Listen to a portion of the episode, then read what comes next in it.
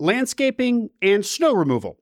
These are two businesses you hear about a lot in ETA, but I was unfamiliar with the business of landscaping and snow removal brokerage. Well, today's guest bought such a business. Eddy Zakes acquired a landscaping and snow removal brokerage in Green Bay, Wisconsin. We spend time on the business model and its benefits, which are many. Eddy's business participates in the healthy, enduring demand for landscaping and snow removal services but without being constrained by bodies and trucks, as typical businesses in this industry are. Put another way, a snow removal business, but with scale. Also compelling is Eddy's success in growing the business. In two and a half years, he's doubled revenue and taken it from a half dozen employees to over 20. Eddy bought the business using a traditional search fund, the ETA model he was most familiar with, after his stint as director of the International Search Fund Center at ESA. ESA is the Barcelona based business school that is sort of the academic center of gravity for search funds in Europe. Please enjoy this interview with Eddy Zakes, President and CEO of Earth Development.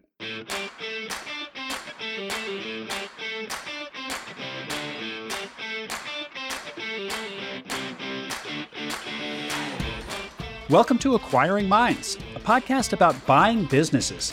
My name is Will Smith. Acquiring an existing business is an awesome opportunity for many entrepreneurs, and on this podcast, I talk to the people who do it. August Felker is a two time successful searcher. First with a traditional search fund, the second time around, he did a self funded search. Today, August runs Oberle Risk Strategies, an insurance firm with a dedicated practice group for searchers and acquisition entrepreneurs like you. If you've got a business under LOI, Oberle will provide complimentary due diligence on that business's insurance and benefits program.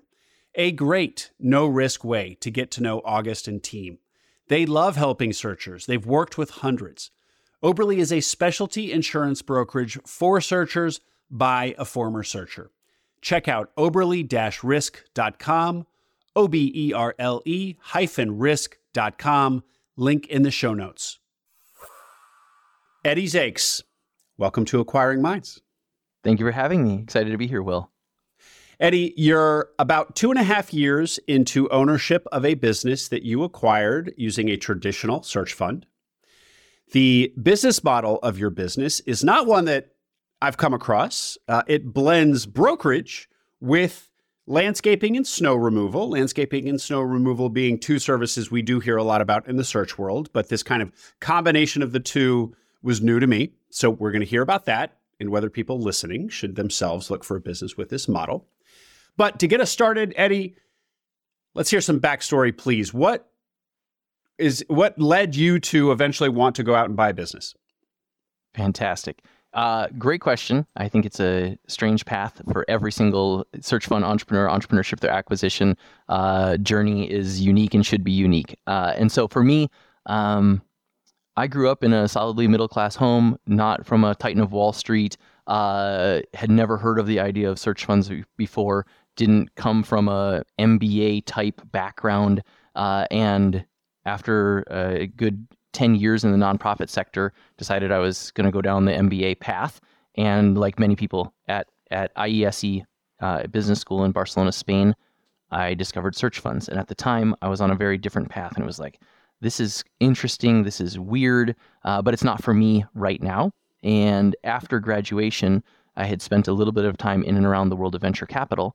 And IESE came and asked if I would become the director of their Entrepreneurship and Innovation Center and lead their entrepreneurial programming for students, for executive, uh, you know, MBA, global MBA, et cetera, uh, and kind of run that program. And as part of that, maybe 10% of that job was running the International Search Fund Center. And so suddenly I was in charge of the International Search Fund Center and had barely scratched the surface of what a what a search fund even was. And as I got deeper and deeper into uh, the questions that I would get over the phone, uh, over email, etc., I started to really, really like this idea. And when the time came, I was living in Barcelona with my wife and three children. At some point, we wanted to return to the United States. And when that came, it was okay. What are we going to do when we go back to the United States? And uh, entrepreneurship was the path that I wanted to pursue. And so it was what type of what form of entrepreneurship should that take? Should that be early stage investing, venture capital, accelerators or incubators, corporate entrepreneurship, uh, doing some sort of technology startup or a boring uh, non-tech, you know, startup?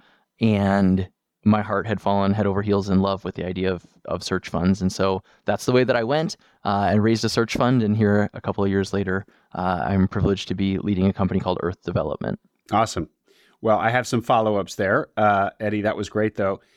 Um, first, on our pre call, you had told me that you had motivation to get an MBA that you thought might be a little different than a lot of people who kind of put themselves on a track and the MBA is is kind of one of the natural stages of that track. How are you different? For me, uh, like I said, grew up in this uh, kind of lower middle class home uh, and was the first generation of my family to go to college. And when I was in college, you have academic professors and you have practitioners, the lecturers, etc. And looking at them as an 18, 19, 20 year old, I was studying business and I, I thought even then, like, if I could grow up to be one of them, that would be so cool to be this uh, maybe an early retiree that was giving back to the next generation of businessmen and women. Uh, how, how, how can I do this? And so, you know, to teach at the at the college level, typically you need to have an advanced degree higher than what your students are pursuing. And so, in business, this would could be an MBA. How do we pronounce IESE in, in it's, Barcelona? It's IESE in English. and in Spanish, typically they say ESA. ESA. And ESA is kind of known around Europe for having the kind of being kind of the the epicenter of search fund um, education, kind of a kind of a nexus, right? In the same way that Stanford and Harvard would be considered in the U.S. at our booth. Absolutely, absolutely. Great. So w- when you run the Entrepreneurship Center, having graduated with your MBA and now you're working in the university at the Entrepreneur Center running it, um, you're also happen to be in kind of the mecca of search funds for kind of outside the U.S. Uh, yeah, at least at least in this hemisphere. And it's crazy because you know I've never done a search fund. Uh, I I you know we were just talking before we started recording about you know those who who can't teach uh, and um, whether uh, you know, it's very strange. I would get calls, and I, I can remember, uh, you know, the search fund concept is very attractive from a return standpoint. And I remember getting a call from uh, an international uh, executive who said, I am interested in investing in search funds. I've heard about this mythical uh, return profile, and I have $100 million that I want to deploy into search funds. Um, what should I do? And little Eddy on the other end of that phone call is thinking, like, I have absolutely no idea. Uh, I've never done this before. Uh, I am not a search fund investor myself. I, I am a recent MBA graduate uh, with with no money uh, because I've just foregone an income for the last two years. And so uh, through through tons of conversations with search fund investors and search fund entrepreneurs, both searching as well as operating, uh, you start to figure out kind of how to answer those questions and direct those calls. And taking phone calls from search fund entrepreneurs who were rejoicing as they popped the champagne after a large exit and they weren't sure who to call because they still weren't publicly announcing it and getting that phone call where it's like hey i can't believe that i'd like made the round trip and i've i've i've exited my search fund to entrepreneurs calling um, literally in tears uh, and doing a zoom call uh, with somebody on the other end in tears going i just i don't know who else to call. What do i do um, this isn't like we're, we're, this isn't working and I, I need to figure out how to pull the plug. Uh, it painted a very real picture of the breadth and depth of of search fund activity. Mm-hmm. and when you said Eddy that you fell in love with it and you when you went back to the states you were considering all the various flavors of entrepreneurship but realized you were really in love with search funds uh, what, what is it that you like about it? Sure. I think you'll hear everybody talk and whether it's traditional search funds or, or any other form uh, about the community and the strength of the community, uh, the collaboration that takes place. I, I, think as an entrepreneur, you know, the company that I started prior to the MBA uh, was a construction company. It wasn't sexy. It wasn't cool. Uh, it was bricks and mortar as physical goods. It was a service that I thought that I could do as well as anybody else, or even a little bit better. Um, and, you know, I probably am not going to be the guy who starts the next autonomous vehicle company or artificial intelligence uh, or augmented reality, you know, startup. That, that's not me. I don't have those technology skills. Um, I, I, like the community aspect of it. I like the alignment of incentives. It's not perfect, but by and large, since the early 1980s, the model has has worked really well. I love that you have this sort of captive set of advisors and coaches uh, that you're you're you're tied at the hip, and they're they're helping you succeed, uh, and you're not going it alone. Um, whereas, yeah, there are, are many other collaborative environments um, but to me, of of the ones that I explored, this was one that that really stood out to me, where the prevalence of search fund operators who have successfully exited, then sticking around to return the favor uh, for a financial reward, to be clear, but uh, return the favor because they believe so heavily, so heartily in the model uh, you know they're they're drinking the the Kool Aid yeah. uh, that they're that they're pouring into the cup for you as well. yeah. Listeners of Acquiring Minds know that for almost any business you acquire, its success comes down to the people and how you develop and manage them as their new leader. Thing is, in addition to management, there is also a lot of process and bureaucratic work when it comes to your new employees payroll, compliance, HR technology, hiring, to name but a few. These processes are crucial to get right, but at the same time distract from where you want to be putting your energy in leadership. So, Aspen HR is an HR firm and PEO that takes this work off your plate and handles it with the care it demands. Aspen is owned and run by Mark Sinatra, himself a successful former searcher. So Aspen's own leadership understands the HR challenges that searchers have post acquisition. The firm is offering Acquiring Minds listeners a complimentary pre acquisition HR and PEO review for your target business. Check out aspenhr.com or contact Mark directly at mark at aspenhr.com. Talk to us about the decision to do a traditional search fund versus self funded and and just to make sure we're clear, um, at ESA, especially I guess due to the linkages with Stanford, the focus there was very much on traditional search funds. So it's kind of like what you knew.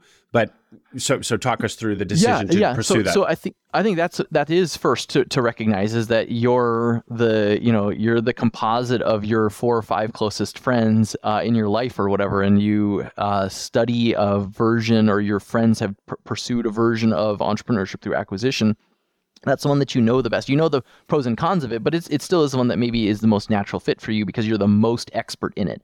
And so for me, yes, that that is absolutely worth acknowledging. Uh, additionally, though, being uh, in my mid 30s and having three kids and having uh, you know done this international adventure for about five years, uh, having student debt, you know, I didn't, uh, I wasn't a sponsored student uh, in my MBA. I was a debt funded student uh, in my MBA. And so the idea of doing a self funded search financially wasn't terribly realistic for me.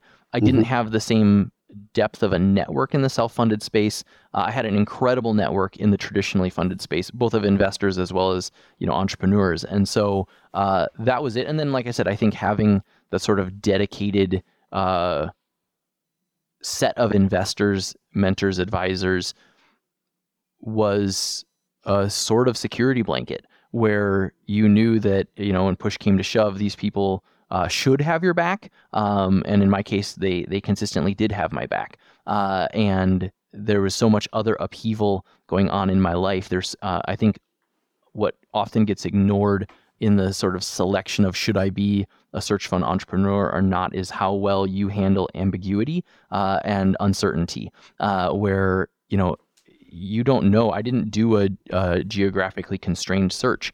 Uh, I have convinced my wife and my children are young, so they're along for the journey. But you know, we could find a company in six months or in one year or in two years or not at all. Uh, and depending on all of those outcomes, we could end up living in San Diego or in, you know, uh, Portland, Maine. Uh, we could end up in the middle of the country. I live in Green Bay, Wisconsin now. Uh, and you could end up anywhere. And so having that stability that even comes from, uh, a shared ownership of success through the investor group um, and through other search fund entrepreneurs, I think that was really attractive to me. Mm-hmm. So you get back to the U.S. You decide to do a traditional search fund. You're you land in Minneapolis, where you're from, correct? you start your search. Tell tell us some about right. your well. First, I guess raising the traditional search fund. Uh, I hope was a little bit easier for you than than others, given your connections that you must have had at this point. Um, anything to say there, just on raising the fund? Yeah, absolutely. It was. I will recognize that. You know, uh, at times I felt almost bad by how easy it was, and at the same time not bad because I had worked very hard to earn Sure. those relationships Yeah. and build that network. Uh, and so yes, when uh, inevitably you get tons of phone calls from prospective searchers asking questions, and one of them is, "Tell me about your fundraising journey," and I usually lead off that call with. My path to this would be very, very difficult for you to replicate. Uh, for me, uh, I uh, only thing maybe that I would comment on was you know I looked at it from three different buckets of investors that I wanted to have in. In my case, I did not um, proselytize and add any non uh, ex- unexperienced search fund investors. All of my search fund investors uh, in the search phase were were mainline traditional search fund investors. Uh, and I looked at three buckets. I wanted to have a little bit that were institutional, a little bit that were uh, OG uh, investors that have been around the space for a long time, and then I wanted what what I refer to as the young guns. And I wanted about a third of each of these. And an institutional bucket can fall into both OG or young guns. Um, and so, but I wanted about one third that were, let's say, uh, more professional uh, corporate style investors that had a, a larger team um, and resources that would, would come from that environment. And then the sort of OG, I wanted the maturity that comes from having been here for a very long time. That I have been through economic ups and downs. I have already been achieved a level of financial success that hopefully makes them unflappable. Uh, I don't need to speak in order for my voice to be heard um, because I'm, you know, uh, that that sort of mentality from the OG collection. And then the young guns, I wanted people that maybe were willing to be a little bit more ambitious and swing for the fences that had something to prove that were going to step up and uh, maybe contribute in a different way. And then the fourth bucket that was then applied to all three of those the institutional, the OG, and the young guns was uh, an element of diversity. And not to say that uh, I was the perfect exemplar of this or anything like that, but feeling like because of my relationships, I had some degree of choice in who I partnered with. Uh, I wanted to, where possible, uh, prioritize female representation in investing teams uh, or other minority or underrepresented uh, groups. And Mhm. for sure, we have a long, long ways to go. But I think uh, for those that have the opportunity to to push and promote that, I think that's a that was something that was important to me and that I took advantage of as best I could. Again, Mhm. very imperfectly, uh, and there's a lot of work still to do there. But it was it was on my mind. And g- going back to bucket A, the institutional capital, it, would that be like a Pacific Lake? What what is is that kind of a Yeah, Pacific Lake Relay, you know, these sorts of these sorts of uh, funds that are, you know, in both of those cases, they've been around for quite a while. You know, Sandro, uh, it, you know, at Relay is falls very well in that OG bucket uh, as a former, you know, search fund entrepreneur himself who's been there and done it. But today, you know, investing with a team that includes, you know, analysts and vice presidents and principals and and so on and so forth, uh, it, it's a it's a slightly different perspective than you know, say a, a single uh, OG investor who works Right. more independently. Uh, that And was Eddy, the mentality. On Pacific Lake, it's a name that you hear a lot, particularly when Yeah. talking about traditional search funds. What exactly is Pacific Lake? Just just tell people, you know, you, you kind of just give gave some details about it, but give people a picture of what it is and why this name is so closely associated with traditional search funds. Sure, they're not they're not an investor in in my search. So I uh, so I have had very little interaction with them as I was raising uh, my search. I had conversations with them, and um, Pacific Lake, as an example uh, of others within this, you know, they're they they are a search fund investment you know firm uh, that has outside capital. Uh, as well as obviously capital from their partners, et cetera, uh, within the firm um, that invests, as far as I'm aware, exclusively in the search fund space.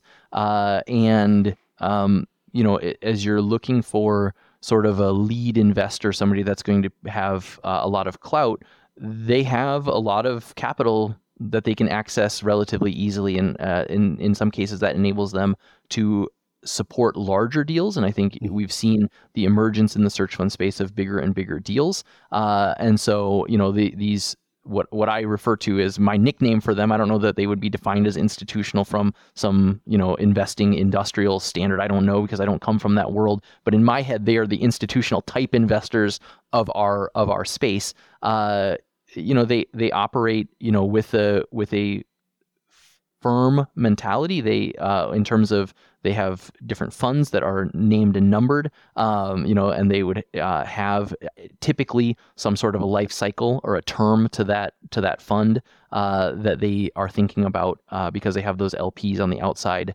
uh, limited partners on the outside that they need to return capital to. Mm-hmm, mm-hmm. That's great. That's great. Th- thank you for that. So it sounds like Pacific Lake is essentially kind of the leading name in as a private equity they're a private equity shop whose funds, the funds that they raise, they're basically laser focused on the asset class of traditional search funds. That, I think that would be fair. Again, I don't I don't work with Pacific Lake directly, so I mean that would be the reputation, uh, yeah. you know, of of them as well as several others that are that are in the space. Great. Thanks, Eddy. Okay. Yeah. So you you raise you've raised your money. You have talked to your wife. Uh, kids are along for the ride uh, that about the fact that you may end up you really are truly geographically agnostic, and it sounds like you mean it. You know, one of the one of the dirty secrets, for lack of a, a better phrase, among kind of being geographically agnostic and, and the expectation of geographic agnosticism among traditional search fund investors is that, in fact, many traditional search fund entrepreneurs tend to buy a business close to where, where they're based. Um, they don't actually go anywhere. Absolutely true. The other piece of it, though, is um, your your access to the owner and your ability through that access to build a tighter relationship and, and build a, a stronger bridge. So um, I looked at about 200 companies around the United States at varying levels, and I looked at companies from coast to coast, north to south, uh, but ended up acquiring a company from Minneapolis in Green Bay. And part of that is is if I were to fly to San Diego to meet with the owner, one of the things you're trying to do is establish rapport as quickly as possible and say, okay, I'm going to, oh, Will, fantastic. I'd love to, to fly out to meet you. Automatically, that relationship, that, that initial meeting takes on a different level of importance. Now uh, I am you know, booking a hotel and a flight, and they are hosting me, and they're going to give me a tour of their facility and take me out to lunch or dinner, and the whole dynamic changes to a level of formality. Versus, uh, if you're searching within a short driving distance of where you are, you can just stop by for a cup of coffee. Let's just grab lunch. It's grabbing lunch or grabbing a cup of coffee, or let's sit down and have a beer or whatever it might be, versus let me are you free next Thursday for me to fly out to see you? And so yeah. I think naturally, uh, uh, search fund entrepreneurs find success within a driving distance, uh, like a half day driving distance. And I think the statistics on where searchers search from and then where they acquire bear that out. Yeah, that's a really interesting insight. I, I never thought about how just the rapport building has more kind of casualness and informality to it if you are within driving distance versus and, if you have to hop on a plane and, and, and it becomes this whole kind of production to visit. Y- yes. And it also changes, I think, the dynamic of like your professionalism in terms of like somebody from another city. It changes it to a more private equity flavor uh, where, you know, it's uh, this is a jet setting, young, ambitious person who's going to fly out here and size up my company. Uh, it, it, it takes a, a, different tone, I think, uh, as well, just from a a sort of industry or professional thing. And I don't think all of that's bad. I think uh, certainly you would like to present yourself as professional, uh, credible, all the rest of those things. But I think many owners have their guards up because they are receiving inquiries on a nearly daily basis. Uh, and many of them are from private equity. And, and many owners have a sort of uh, defensiveness. Yeah, defend. That's a suspicion. good word. Defensiveness. Yeah, suspicion uh, of of anybody, not just you know, and and certainly now increasingly of search fund entrepreneurs as well. Yeah. No, that another another great point. It, not necessarily a bad thing, but it does position you a certain way in the seller from the seller's perspective if you're if you're jet setting in on a, uh, you know on a flight versus if hey let's let's meet at the bar uh, halfway between us you know you know half an hour from me half an hour from you and we'll we'll talk and we'll talk yeah and you you, you share the same sports teams or you have the same right. local news you know right. it's just different yeah it's so much easier okay so and how far is Green Bay from Minneapolis driving about 4 hours 4 hours okay so Um, give a, give us a quick snapshot of the the search process itself. Those early days, uh, it was it was what have I done? I have absolutely no idea what to do uh, in terms of how do you actually start, and you don't have a good elevator pitch, and somebody says well, tell me about my my search fund was called Crosswalk Capital. Tell me, you know, what's Crosswalk Capital? And the first couple of calls, you're uh, blah, blah, uh, trying to figure out how to explain it, and you know, how do I divide up my day? Uh, is it am I going to do prospecting from this time to this time? And uh, you've never held this exact in my case i've never come from this sort of investor background. And so i've never done this job before and there's no one that's there to actually train you. And so the first week uh, I, I probably stumbled around uh, like a crazy person in the dark uh, bumping into walls trying to find my way uh, until i found a light switch and, and it gradually and it was a dimmer switch. It gradually got brighter and brighter in the room. Um, uh, i think you know an, another interesting sort of story from that era uh, for me was in traditional search funds, you'll hear that you know commonly one or two of your investors or five, how many of, our, of your investors you'll naturally have a closer relationship to during different phases of your journey. Mm-hmm. And uh, this was exactly the case in mine, and and I've told the story enough times that I, I don't mind naming names because uh, the the they know this, and they they actually are on my board today. Aspect investors, uh, they they wanted to have a, a, monthly meeting with me, and there is there has been a push, and I don't know if it's maybe the pendulum has swung back a little bit more toward, towards the center, but there was a, a, a stage where uh, the role of automation in search fund prospecting was enormous, and uh, I had peers that were using you know scrapers to pull all of this data down, and that sure. was just the absolute opposite of my approach. And my call metrics and my outreach metrics were just a minute portion. And I would get on this call with Aspect and uh, with one of their with one of their team members, BA, and he would say, "Well, how many calls did you make this month? And how many of this? And how many of that?" And I was mortified, thinking I wasn't doing enough, and that I uh, you know, we're most of the people in the space in the traditional funded space are MBAs. We're competitive by nature. In order to be competitive, you have to have a degree of comparison. There has to be a scoreboard, and you're used to uh, comparing yourselves to others. And my journey was my journey, and and trying to compare my approach to anyone else's approach uh, mentally got me into a bit of trouble. And it came to this sort of realization of like, it, it, I'm not trying to call the most people. That's not a contest that I need to win. I need to buy one company. Uh, and if I call 10,000 companies and buy one company, or I call 500 companies and buy one company, uh, at the end of the day, the ultimate scoreboard is is identifying and buying one great company for most traditionally funded search funds. And so, uh, very quickly, what they, they were trying to do is they they they had a they're just trying to make a conversation. They're checking in to make sure I'm doing okay. Uh, they they weren't trying to. They weren't. Their questions were completely benign. Uh, they were just, "How are you doing?" And the easiest way for them to ask that at the time were like, "Tell me about the calls that you're making, and who have you talked to, and how's it going? Uh, are you making you know good progress?" Because those metrics, that activity input, absolutely matters. If you're faithfully taking the steps day in and day out, generally good things will happen. And they just wanted to make sure that that was happening. And as I started to share. Uh, great conversations that I was having with owners, those conversations change very quickly to like how many calls are you making to let's talk about this specific company and uh, initially sort of my fear my anxiety about trying to match what others were doing that that was really hard for me. Uh, and and I was a solo searcher, so I didn't have anybody to talk about this with. And am I doing this the right way? Whatever the right way is, am I doing this the right way? And I don't think today, uh, yeah, we have these methodologies that are being taught at schools, but we're talking about the search fund model and then how we actually execute it on a day-to-day basis uh, i think needs to be customized to every single search fund entrepreneur because just like you should be coming into search funds or getting your mba for a very unique and personal reason the style of your search also should be uniquely tailored to what you want to the the professionalism the reputation the style that you want it the brand that you want to have uh, as an entrepreneur. But you you persisted with your model. And so and so what was your model of outreach if it wasn't you know scraping and super high volume? What did yours look like? So it was a highly personalized outreach. Uh, it was industry specific. It was a lot of networking and reaching out to people and asking them for advice.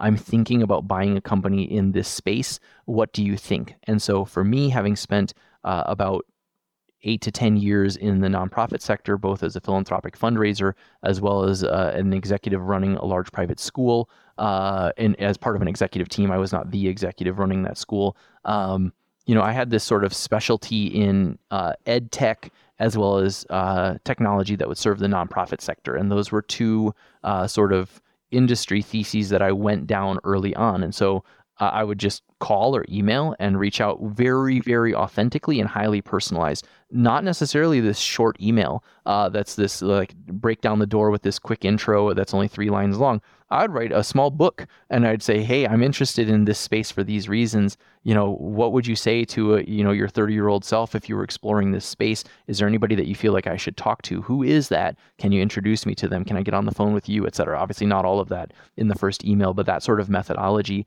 uh, and that led to some great results. Uh, early on, uh, I had an opportunity with a with a uh, SaaS solution for the uh, for fundraising that was being used in mega churches, uh, and it was a text to give platform that had a subscription fee uh, to use the technology, but then they were taking a transaction fee on every single dollar that was donated. And so uh, when you see a hurricane strikes and then the Red Cross says, you know, text one two three four five to make a twenty five dollar donation, this was the sort of technology that was underpinning that that gift. Mm-hmm. Um, and so the cost of switching for these churches and other nonprofits was super high, uh, where they wouldn't, they didn't necessarily, they were concerned that maybe there was a better technology solution out there. But if, if there's any sort of automated giving, a recurring gift being made uh, as a churchgoer making a tithe or whatever, uh, that this would that that you know if we switch it, we've got to go back to our our parishioner to our congregation uh, and ask them to resubscribe their giving, and they didn't want to do this, and so there was a tremendous uh, pipeline of recurring giving that was going through that platform. Super cool. Um, but yeah, early successes in that sort of space. Uh, and then maybe we'll go from there. I don't know. You're you're asking the questions, but I think the next question to me would be, uh, talked about the maybe the the pipeline of deals that were coming in. So this was proprietary outreach. This was me having an industry thesis. Uh, you have uh, your sort of network where you're telling all of your friends and neighbors and aunts and uncles at Thanksgiving and all the rest. I'm trying to do this. If you know anybody trying to sell their business, very rare that something would come out of that like sort of personal network. And then the third one is opportunistic or uh, broker uh, brokered deals or, or intermediated deals of some sort. And and ultimately that's where Earth Development came from was that intermediated space. Okay. Tell tell us how you found Earth Development. Yes. So that would be a slightly uh, uh, there's I think two different versions of this story uh, depending on on who you ask. So one of my investors uh, was the Cambria Group, um, led by Lou Davies, and Lou's a fantastic uh, friend and mentor.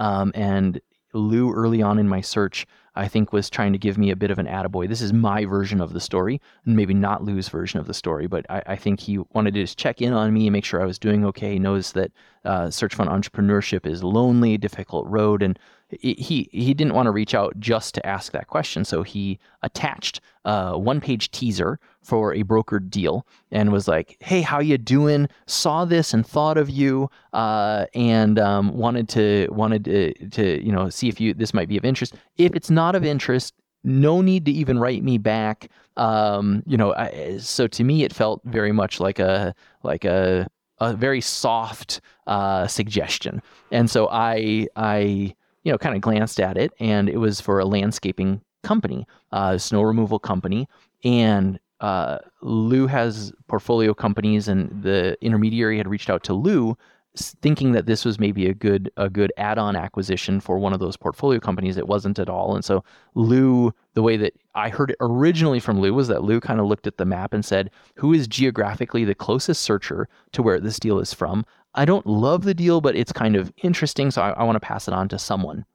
And so I was geographically the closest one. Uh, and so I get this from him and look at it and think, this is kind of strange. Traditionally funded searchers often don't buy landscaping companies. Is you know often is not a great fit. Um, and so kind of slid it back onto the credenza behind me and said, "Eh, like that's okay, thanks." Uh, but I left it there, and I kind of kept kept you know glancing at it every once in a while. And um, through a couple of phone calls, I don't know that it was readily apparent on the teaser, but through a couple of phone calls, uh, came to realize that Earth Development was operating primarily with a outsourced business model where we were brokering those services. We didn't own or operate the equipment directly, and suddenly that changed uh, the attraction to it. Um, and as they say, the rest is history. Mm-hmm. Great. Well, let's let's hear now more about this business model. Why would somebody looking to hire landscaping services need call a broker and need a broker and not just go online or use word of mouth to find uh, a local landscaping business? Great question, uh, and it's it is one of our challenges uh, constantly. Um, so, traditional landscaping is route based, density driven, super super fragmented, and especially in multi location uh, organizations, one of their big challenges is uh, consistency and just the number of vendors that they're working with. And so, if you can imagine, you know, Walmart or some other large company uh, needing to employ, you know, potentially thousands of landscaping companies, uh, because landscaping companies don't tend to travel well, uh, you know, I, I won't drive 100 miles to mow your lawn. Um, as a result, there is a space for the sort of aggregator like Earth Development to sit in there. That, you know, when you go to McDonald's or Starbucks, whether you go to Starbucks in Paris, France, or in New York City or in Green Bay, Wisconsin, you're going to get the same caramel macchiato or, or the same Big Mac, more or less. Uh, the, this is about risk management. Uh, it's about operational and reputational risks, uh, even more so during the winter. And Earth Development offers a one throat to choke sort of concept where you're receiving one invoice, one contract, one certificate of insurance, one point of contact with an account manager who knows what's going on at all of your sites. And we essentially are vendor procurement for your team. And we are using our expertise that maybe your purchasers don't have to vet, identify, vet, and manage uh, the the contractors that are on your site. Mm-hmm. That That's great. And so, you, uh, go ahead. Yeah. And so your target market is going to be multi-site businesses. That's where that's where this really becomes an acute need so yes and no. So uh, that sounds fantastic, but this model works just as well for a single location. And so you know, Earth Development was started in 1999 as a self-performing company uh, in Green Bay, and we cut grass and plowed snow using our own equipment and our own laborers for many many years. And companies still call us because they know that when they hire earth development to do their snow removal or landscaping regardless of who is on the site it's going to be done with the with the professionalism that they can they know is the earth development difference. Uh, and so we we continue to have many many many customers who work with us that that multi-site sort of advantage is not doesn't factor in for them. Hmm. i think what it changes though is the sort of access to resources. So uh, if you have someone who is uh, plowing snow at your facility, uh, and it's just a traditional contractor that you know works in your region, even maybe just your neighborhood of the city, uh, and his or her equipment breaks down, or his or her operate equipment operator doesn't show up to work that day, the resources that they have to fix that problem are very limited. Uh, when Earth Development works with hundreds of contractors, we have an army of resources that we can plug in. And so the confidence that no matter what, we can solve a problem uh, is is much higher. And I think that's that's very unique. And whether you're multi-site or a single location, uh, that's I think a very compelling value add that we can have. So in a large snow event, where it is snowing, you know, it, uh, unless you're a very, very large site, very rarely will a single site have dedicated equipment. So if you're an Amazon distribution center, there would be dedicated equipment that be parked at the Amazon distribution center. But if you're a dental clinic, we don't park uh, a plow truck in your in your dental clinic. Uh, and so in a heavy snow event, that single plow truck is running a route and covering and trying to keep up with the snow as it falls. Inevitably in a very heavy snow event, it can't keep up, and every snow company, including Earth Development, starts to have to think about how to prioritize. Uh, you know, we'll take care of the hospital. We're going to take care of you know the school. We're going to take care of this or that uh, under some sort of scheme, while at the same time trying to satisfy and delight every customer. Uh, and so, one of the strengths of Earth Development is because we're working across multiple geographies, we can shift equipment from one region to another to make sure that we're able to meet the demands of that storm at a higher level uh, than than a traditional snowplowing company or contractor could. You have kind of overflow capacity. When a local uh, plower or landscaping team shows up to a site of one of your customers, they're wearing whose t-shirt? Their own. Oh. Theirs. Yeah, theirs. Yeah. So we're running a two-sided marketplace. So we have, you know, Right. one of our customers is the end consumer of, of the services that we're rendering, and then the other consumer of Earth Development's, you know, model is the what we call service partners. We very carefully call them service partners. They're not service providers. They're not subcontractors. And sure, it's a little bit of semantics, but in our mind, they are the key to our long-term success. And so when we think about, you know, which side of the two-sided marketplace, you can't exist without either side. And so it's not that one is necessarily more important than the other. But uh, for those for those service partners, what we are doing is helping them to maximize their potential. Uh, we see ourselves as in a symbiotic relationship where when when they do well, it boosts our reputation in an area. We are able to say, "Hey, look down the street. We're taking care of X, Y, Z property. Can we take care of yours as well?" But then when that happens, our likelihood of continuing to subcontract that work to that great service partner uh, is is very very high. And we're typically signing three year contracts with most of our customers, and we're signing those service partners typically to three year contracts as well. And so it's not an Uber type model where there's some sort of uh, capacity flux where you're going to have a different Uber driver picking you up every day. Uh, in this industry, it's too important. The quality uh, and and risk management is too important to be switching uh, providers, you know, midwinter or whatever, unless there's an extremely compelling reason to do that. And again, that's something that's an advantage of Earth Development is the ability that if somebody was underperforming, we have we have the resources to make changes. Uh, where typically in in a in another setup that that wouldn't exist. And so yeah, we see it. We see ourselves as a, a form of outsourced uh, sales and marketing for our service partners, where you know they maybe are at seventy five percent of their capacity for the equipment that they have, and we can help them fill that uh, in their specific uh, region and and boost their route density. Um, and they're they're happy to do that because you know they're essentially getting access to what are hopefully juicy red premium uh, partnerships uh, that maybe they wouldn't have the same path to themselves. Fascinating model. And so you just called it a two sided marketplace, which is a business model that you hear a lot about online, uh, an Upwork or an Uber. You know, you're bringing together the drivers and the passengers, or in Uber's case, the, the contractor freelancers with the business person who needs them, the services. So, one of the things, certainly in digital marketplaces, that you hear about is leakage where the the vendor and the end, end consumer end customer uh, eventually take the relationship off the platform and the platform no longer gets its cut or its take or however you want to put it. You probably have more diplomatic language for that uh, its fee whatever. Um, is that is that a risk here especially in these long-term contracts where if i'm seeing a team of landscapers show up or yeah landscapers show up to my my facility every week and I get to know them personally because it's been weeks and months that, the, you know, I, I've seen them around. I've developed, you know, I, I say hi to them or whatever. At some point, maybe there's a temptation among some customers to take that relationship direct and, and cut you out of it.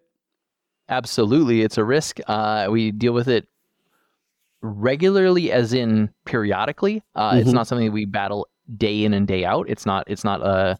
Uh, and again, that goes back to that idea of partnership. Uh, if we're identifying and selecting the right customers and identifying and selecting the right service partners um, it surprisingly gets solved pretty well. Uh, and if we're demonstrating the value that Earth Development creates as the as the middleman, as the broker in the relationship, as long as we're demonstrating that value, I think both of them want to continue to to partner with us. So a service partner uh, also contractually uh, is under a, a restrictive covenant that would include non-solicit and non-competes uh, related to the sites that they serve. We obviously, as, as with them being independent contractors, we can't restrict their ability to grow their businesses outside of Earth development. Um, but poaching, poaching, I, I don't know that I have very diplomatic terms uh, for for this, but I mean, yeah, poaching or stealing our our clients uh, would be a big no-no for you know our, our service partners. And amongst you know the vast vast vast majority of our service partners uh, we don't we don't have that. And part of that compelling thing is hey if you stick with us our ability to help you grow your business uh, with together is greater than your ability to go it alone. Yeah you might get that relationship and your margin or your profitability might grow, your revenue might grow on that single customer, but you lose access to the pipeline of work that Earth Yeah. Development can provide you year in and year out, and that's a that's a bigger deal, hopefully, uh, for most of them. So I think it's pretty short sighted on their part Yeah. to do that. Fantastic. And illegal according to their contract, to be very clear. yeah. Uh, and at times we have we have had to chase that with you know uh, legal remedy. Yeah. Okay. And uh, again about this model. So are you guys kind of the only were, was this an innovation of the earth development founder or are or is this a business model I just didn't realize it? Is there are there lots of earth developments around the country? And also if you'd answer that both in your space but in other services yeah. services spaces. So not 100% unique. It's uh, certainly would be considered rare. Uh, it's not it's not it's not very prevalent. Um, it has been attempted on several other on uh, several other cases uh, by other landscaping companies, uh, and in some cases they have earned terrible reputations for uh, earth developments type uh, the contractor, the the overarching broker, winning a collection of sites and then looking to find a subcontractor to do that work at the lowest possible price in order for that for the contractor to uh, keep as much of the money as possible. And Earth Development, you know, while we're a business and we're trying to make as much money as we can, uh, we can't do that at the cost of of you know our service partners being able to make a respectable living. Uh, and so, yeah, that res- sort of respect aspect um, where we we have to make sure that we leave enough on the table for our service partners. Uh, so it's very common that you either are 100% self-performing or pursuing a hybrid model. Almost all of the larger uh, snow plowing or landscaping companies are pursuing some sort of a hybrid because inevitably what happens is you're taking care of a customer in your home geography and that customer is multi-location and they ask you to even take care of a site that's 25 or 50 miles away. Well if it's snow plowing and it's snowing outside uh, driving 50 miles to clear even a fairly large site is not terribly realistic and so then you're having to ask should i buy another truck another trailer another lawnmower staff that up with three or four crew members to take care of one single site uh, well, if I hit a critical mass where I have enough sites in that location, I can open another branch there and pursue this like hub and spoke branch model uh, that can be common in some of the larger companies. But then there still are going to be those outliers where you say, okay, I want to keep this customer and delight them. I want to be the holder of that relationship. And so in that 25 mile or 100 mile, or in some cases 500 miles away, you're going to find a subcontractor who can take care of that site for you. So the hybrid model is extremely common. Then the pure broker model that we currently use uh, is is far more rare. Uh, it it does exist in our space. There are others who do it.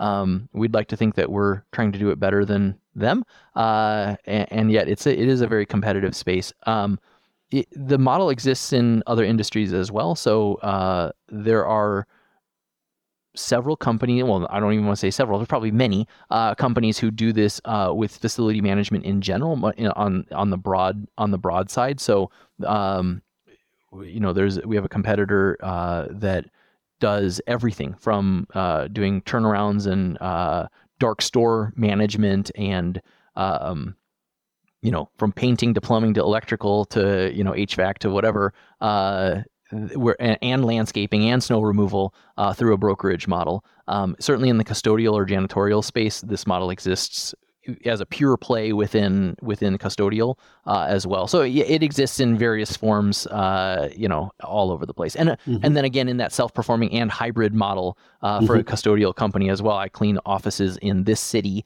and then the property management group says, "Well, can you come to the one that's 25 miles away?" And we're like, "Eh, no, I don't really want to, uh, mm-hmm. it, unless it's worth my while." Thank you, Eddy. Well, let's uh, let's hear some stats about the the business, uh, and then return to the plot of you buying it.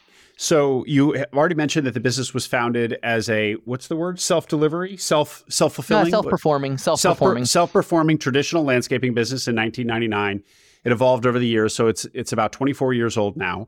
Um, how big was it? What can you share about about size? When I acquired the company, it was around eight million dollars in revenue uh, in in the previous year, um, and from an EBITDA standpoint, was Eh, you know, uh, I heard recently the idea of agreed upon EBITDA um, as opposed to adjusted EBITDA or anything else. Uh, I think that was very relevant in our deal, um, where maybe the true EBITDA in hindsight was lower than what was agreed upon, um, but you're in a negotiation and you're trying to get the deal done. So uh, that EBITDA that was agreed upon was right around $2 million. Um, and there were some adjustments made because our business is impacted by weather, and so uh, you know how much it snows absolutely uh, can change what our revenue is, what our profitability is, and so an adjustment was made on behalf. A positive adjustment to EBITDA was made. Um, that favored the seller that in hindsight was probably a bit higher than it maybe should have been uh, and and at the same time you know the, the two and a half three years later uh, it's sort of immaterial other than that maybe the baseline when you're talking about the growth of the company if you accept that the that the EBITDA base was was lower than what you wrote on paper, uh, it maybe helps you sleep better at night by the growth or the trajectory of the company. So, mm-hmm. um, you know, today uh, Earth Development's around 16 million in revenue, uh, and you know our our EBITDA is more or less flat um, from where we where we came in. In that time, though, we've gone from working in in five states. Uh, when I arrived here, it was me plus five employees or six employees, and today we're working in 14 states. Uh, have grown our client list, doubled our revenue uh, and are around uh, uh 23 or 24 team members.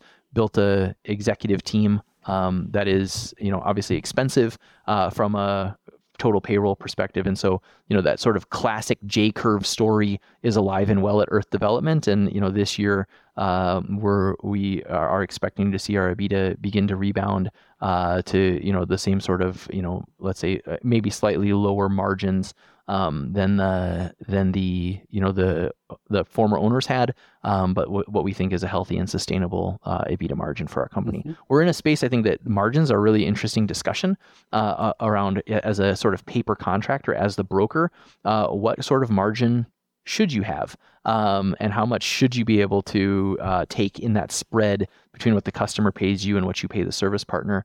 Uh, and that's something that you know we're we're still I would say trying to get to the right size. Um, certainly, we don't think that you know if it was uh, eight million dollars and two million in EBITDA at acquisition, again adjusted and agreed upon EBITDA or whatever, you know that's that's you know twenty five percent EBITDA margins. Uh, that would be that's that's an inflated that's an inflated number um, that you know to for us to be in the upper teens is probably uh, you know more realistic uh, hopefully okay and uh, the $8 million of revenue when you bought the business, yeah. for anybody who is a marketplace nerd like me, they they might be wondering or just want to confirm that that was true net revenue to you. It wasn't all the money flowing through because because so so, so if one of your customers um, pays $100 for landscaping hundred dollars flows through you. You don't, but you don't count all hundred as your revenue. No, we're, you count we're counting. Your, your, you count your you count your take. Let's call it twenty percent. We don't know what it is, but let's no. call it tw- those twenty the twenty dollars your take as your gross revenue.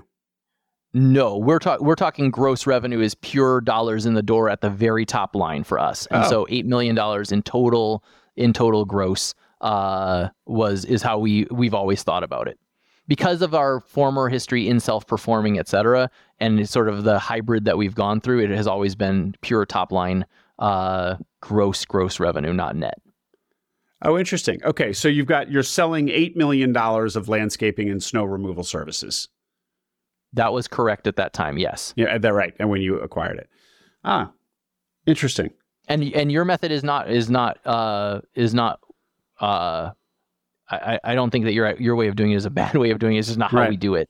Uh, because I think what we're trying to do then is, yeah, our our cogs essentially are the cost of our of our service partners to us, right? Uh, and then our operating costs are what it costs for for us to run the business on a, on the day to day basis with our with our own internal team.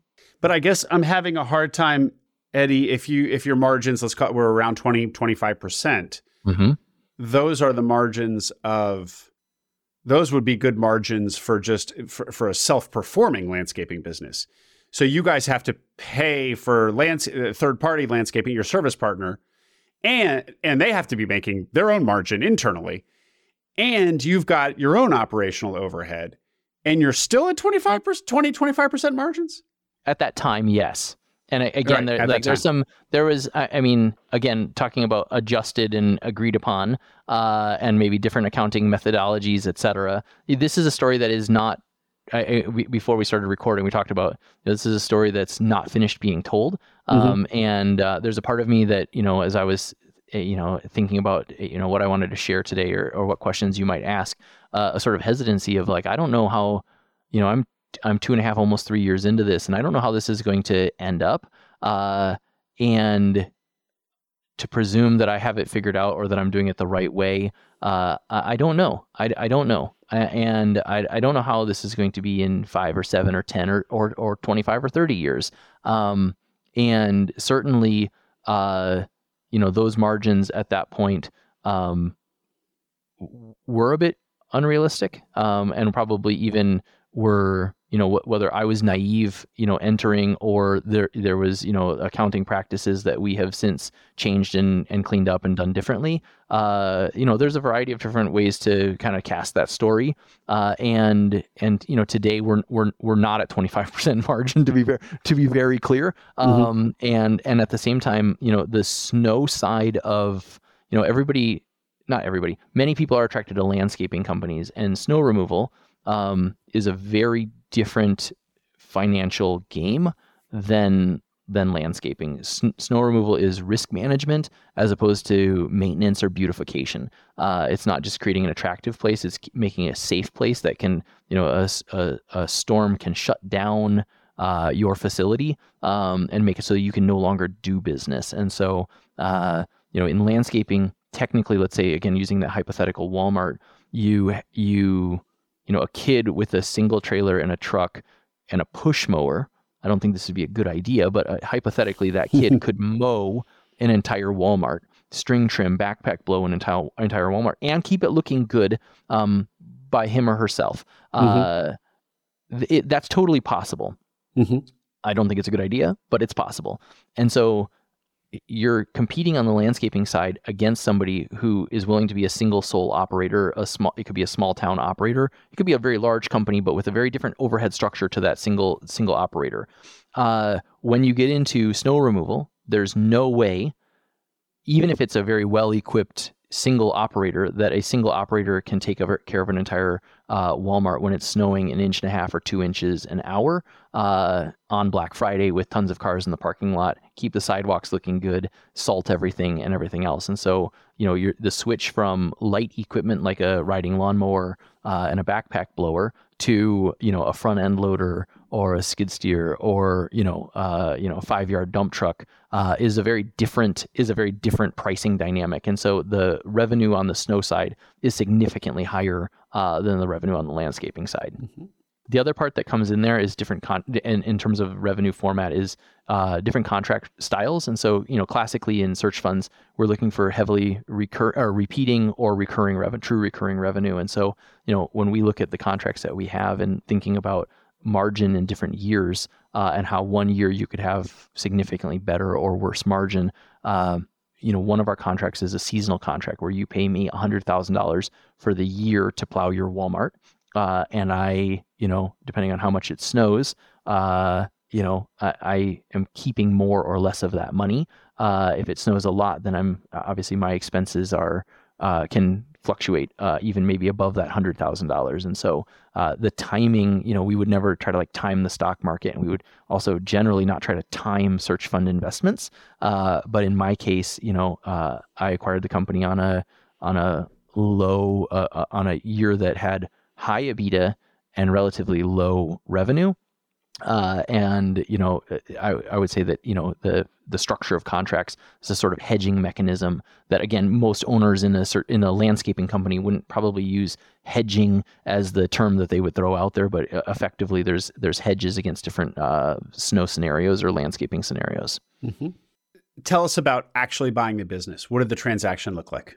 Yeah, tricky uh, is the first part. So the the the uh, I, I, think all of them are difficult. This one was uh, was was tricky because first of all, uh, landscaping business not mainline traditional search fund uh, company. Um, most most you know just having it be a snow removal or landscaping company. There were some investors who were like, "What do you want to do?" And like, "Why? You don't you know that we don't typically do this?" And I'd have to almost start from like, "Well, hold on a second. This is not a normal landscaping company. We're employing a different business model." So that that uh, that selling of the investment opportunity to investors uh, was was an initial challenge. Uh, working with the sellers um, was a was a second challenge. It was a husband and wife, um, and they uh, were running this business v- very successfully. I mean, it was a, a great entrepreneurial success story for them. Um, and as they were thinking about selling the company, um, they worked with an intermediary, with a broker, to sell it, and uh, I participated in that initial sort of path, and it was a very traditional indication of interest set of management meetings, the preparation of an LOI, uh, uh, a pre LOI uh, uh, data room, and then a more detailed post LOI data room. And in that first phase, uh, I submitted an LOI and it was a competitive process and they decided to go forward with another with another buyer. And i was absolutely devastated. I had no idea. You know they, eh, they, everyone would tell you like don't get too attached to your deal. You know they can always fall through deals fall through all the time and you know this intellectually you know this but there's no way that if this is the right company for you that you shouldn't be getting at least partially you know emotionally attached to it, yeah. it, it like you should be starting to dream and think about if this is my company here's what i would do. And naturally that's what happened to me as well. And so uh, in august of 20 20, uh, the deal fell through. And we were negotiating the LOI post LOI. It had not been countersigned, but we were negotiating deal terms and it was feeling really good. And then they decided to go with this other buyer.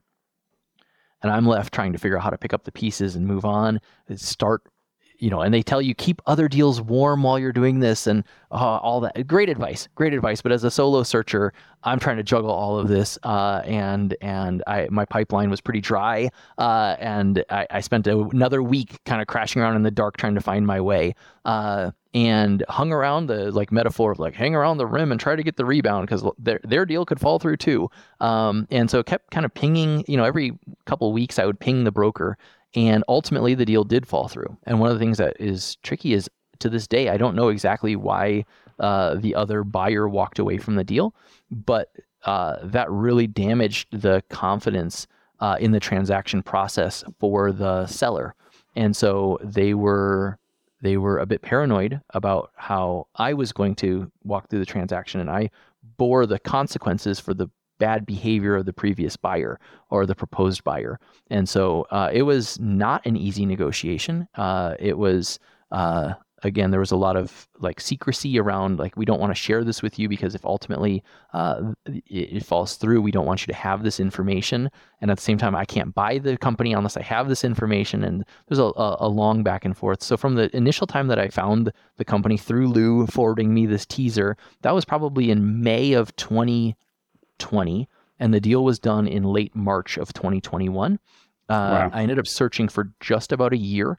In the end, um, I submitted one LOI, which was that original LOI that got rejected, um, and then uh, edited that LOI after the first uh, buyer fell through and acquired one company. So this idea of like spray and pray and send out lots of LOIs, again, that deep personalization and shooting your shot with a with an owner, with a seller, trying to find your way into these deals. That was my methodology through and through. And again, it worked for me, but doesn't mean it would work uh, perfectly sure. equally for everybody else. And so, uh, yeah, so you go through this process and you're trying to figure out, you know, these the sort of like what would be the deal killers? What information do I have to know in order to be confident that this is the right one? And this one had a, several strikes against it. You know, is highly seasonal. You know, uh, at the time, uh, maybe 85% of our revenue comes from snow removal. Uh, How much? Oh my, 85%. Wow. Um, and, you know, obviously that falls from, you know, this month to that month and, you know, all of your revenue comes in during that phase. The seller had deprioritized, actively deprioritized landscaping. Uh, didn't really like landscaping. He enjoyed taking out his RV and uh, enjoying and traveling during the summer and wanted to be sort of on autopilot with a skeleton crew during the summer. And so, unless the customer essentially demanded that we need one supplier for our landscaping and snow removal, uh, we didn't chase. We didn't really chase landscaping prior to my arrival here. Uh, So wow, uh, highly seasonal. Um, and I think from uh, my perspective, you know, buying a, a seasonal business that's highly predictable is okay. So I could I would feel comfortable personally buying a Christmas tree stand or a fireworks store uh, because uh, you know that yes, maybe all of your revenue happens in November and December for the Christmas tree store, but it's going to happen every year, and you can feel pretty confident in that. Add to that not just seasonality but variability. So when yeah. you add in how much is it going to snow, yeah, and how does that impact your revenue, that got really tricky and it was a, a, stumbling block. It was a hurdle. I don't know what you want to positively. Maybe it's a hurdle. Negatively, it's a stumbling block uh, for investors uh, to to wrap their and and for me to wrap my head around.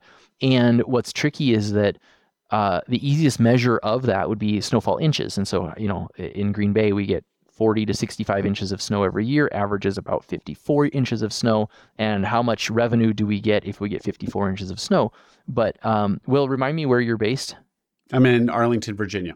So we get we get a, like one or two big snows a year generally. But there's a really big difference in those snowstorms of whether yeah. it's wet and heavy or light and fluffy. And so, are we getting you know uh, two uh, 10 inch storms for for 20 inches, or are we getting 10 two inch storms? And so, our revenue is not just going to be. You can't just look at how many inches of snow you got, but the composition of the snow, the ground temperature, the air temperature, moisture content, all the rest of these things. And so, you know, trying to kind of map that out there, there for me, I reached a point where I saw it more like a farmer, where we know that, you know, these acres are going to produce this many bushels of corn on a normal year in a year where there's drought or an abundance of rain, that number is going to go up and down. But we know that sort of there's this baseline expectation, and therefore there's this baseline expectation of revenue.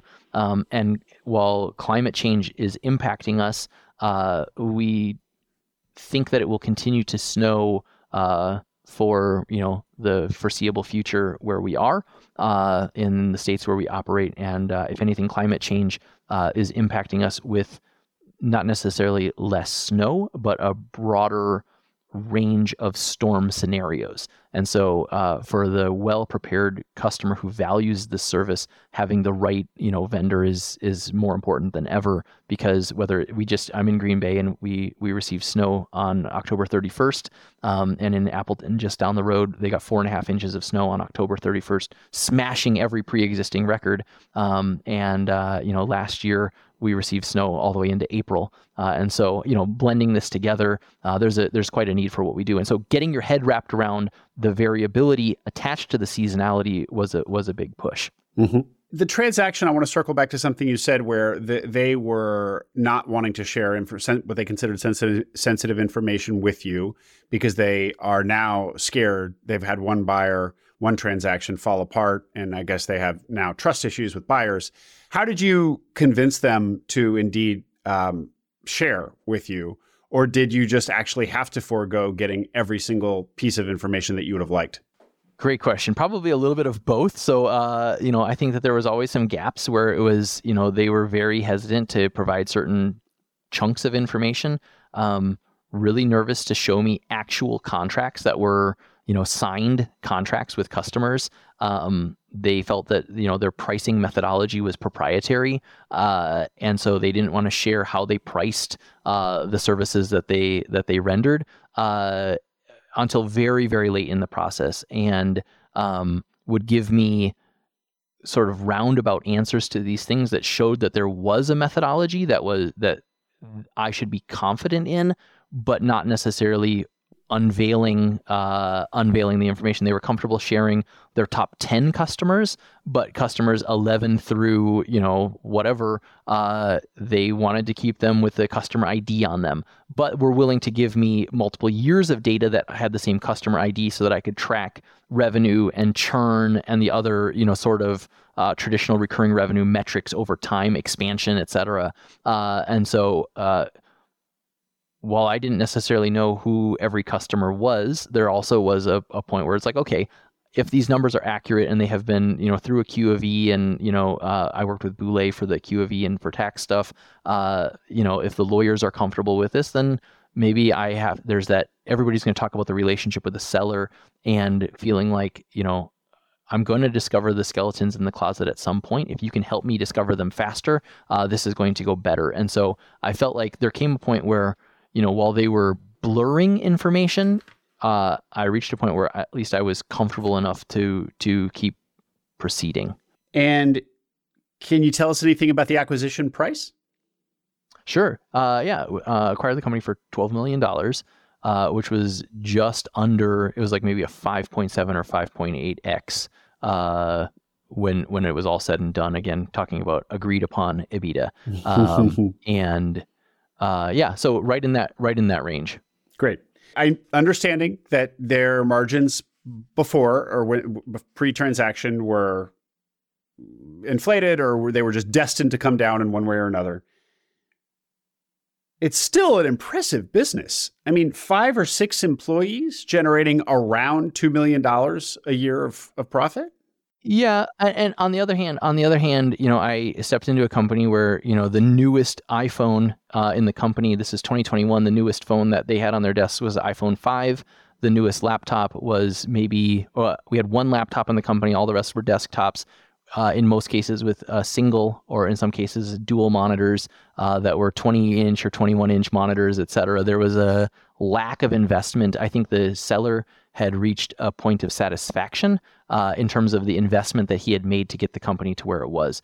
Uh, this entire tran- another piece of the transaction puzzle was this entire transaction happened during COVID, and so the first time that I ever met the sellers face to face, like in person, live in person, um, was the night before the transaction was to be completed. Uh, the signatures were already in escrow, and uh, I drove to Green Bay and uh, we went out to dinner and we finished up dinner at maybe 8.30 9 o'clock at night and as we're walking to our cars to, to go our separate ways uh, the seller's wife said hey do you do, do, do you want to see the office before tomorrow morning? And i was like oh yeah that'd probably be a good idea. And i had seen a shakily you know filmed uh, you know vertically filmed tour of the office. Uh, i knew that it existed. You know it's a essentially asset free sort of business. And so you know the office actually didn't matter all that much whether it even was real or not per se, uh, you know, and so uh, I knew what the office was. I knew the layout of it. I had a, a, blueprint of it, but I, I never actually went into the office until about 10 o'clock uh, the night before the deal was supposed to be done. Uh, at 9 o'clock the next morning was when I walked through and was like, oh, that's where I'm going to be sitting. And that's where so and so sits. And that's where so and so sits. Uh, and so, yeah, super small. And, and every single team member was beyond their maximum capacity. Uh, many team members were, you know, one of one of the early stories uh, was you know our the gentleman who is today our VP of operations. His name is Matt. Um, he came to me about two weeks into the the my ownership and and our investment team's ownership of the deal, and so I think it was Thursday night or a Friday night, and everybody had gone home for the day, and I was sitting in my new office, corner office, bright-eyed, bushy-tailed young CEO, uh, and he comes in and he's shaking and his voice is you know quivering and he says i i i don't know how to tell you this Eddy but um i i'm moving to madison wisconsin and that's i don't know two and a half three hours away from here. Um and I, i'm sitting there and I, I probably flabbergasted mouth down on my chest and you know uh close my mouth and okay. Um I've accepted it. I have another job opportunity there, and um, my one-on-one with the seller, you, the uh, transaction was announced on a Monday morning, and on Tuesday he was going to have his one-on-one with the sellers, and in that meeting he was going to announce his resignation oh. uh, and that he was planning to move. And so here I am, two weeks into it, and I've circled in my diligence process my key man risks, and I particularly circled Matt and said, if this guy leaves, I'm I'm up the creek. Wow. Uh, and here comes here comes Matt marching in and says, "I don't I don't know how to tell you this." And he knows he's key man. He knows he has this thing, and he is, has been scared for t- about two weeks to tell me this. This whole two weeks, he's had his you know he's been he. Well, can I could I get you to stay? Well, I actually have already bought a house there. Oh, I'm like, oh, okay. So it's not a negotiating are, when, tactic. When are you when are you moving? The end of this month. Uh, well, could I convince you to stay longer? And um, we ended up working it out so that he ended up staying for uh, about four months before he moved there. And today he still he works fully remotely. He comes to Green Bay on, on at least a monthly basis and spends about a week with us here in the office as we've grown our team. He's continued to be you know just exceptionally faithful servant leader, uh, supporting you know uh, our our growth. Um, but you know these sort of early things, and part of the reason that I believe he was moved to Madison was because you know he the amount of stress and strain he felt that we're running this entire business with just five people, and a lot of that weight was on his shoulders. A lot of the processes and procedures that you would find in small businesses or absent in small businesses, uh, that storyline is definitely an Earth development story, uh, where you know we've we've grown our team to uh, allow our team to have redundancy so that you know in an industry where we're working 24/7 during the wintertime uh, we we you know Matt was on 24/7 call uh, all winter long with no with no backup. And so you know if he got sick or if he did anything he was the only person uh, who could do parts of his job and, and that just wasn't healthy. So yeah a lot of early stories a lot of early adventures uh, that we had along the way. But it, it, it's amazing. So you've retained him the whole time retained him the whole time. And of that initial uh, five or six, um, one gentleman was kind of already on his. I, I, terminated a gentleman pretty early on who kind of already had one foot out the door, and we knew that. Uh, and then another team member, when I arrived, was going to school to get her uh, real estate realtor license. Um, and so that was not an unexpected uh, departure. But of that original group, uh, I think four of the original six are still a part of our team. And when you talk about acquiring a business, um, you know you're buying hopefully a healthy business and what are you really buying? You're buying the team and the potential. In my case uh, that has been been extremely true where it's like a bet was on the people. We don't do anything that's there's not a secret sauce to cutting the grass. We don't do have a technology that makes us wildly better. We're not a pharmaceutical company with you know uh, intellectual property or a secret formula. Uh, what makes Earth Development better is is our team uh, and making sure that you know they're delighted with the opportunity to work here, see potential in their future, uh, et cetera. That's that's what I spend a lot of my time on today is uh, just building the absolute best team uh, for our future that we that we're, we're going to need. Well, I and and build a team you have because if you went from six, five, six people to over twenty, you've quadrupled the team. And if in fact you lost two people and it was down to four, and four to twenty and above, I mean you you've quintupled it. Uh, yeah. Is that and is that all basically just to give the needed capacity? I assume no. You've also added in a layer of management. Tell us a little bit about what the team structurally looks like different uh, yeah, now so, than it did before. Yeah, absolutely. So when I when I arrived, we had uh, I was serving as the president and CEO. It had previously been the husband and wife, kind of in a co.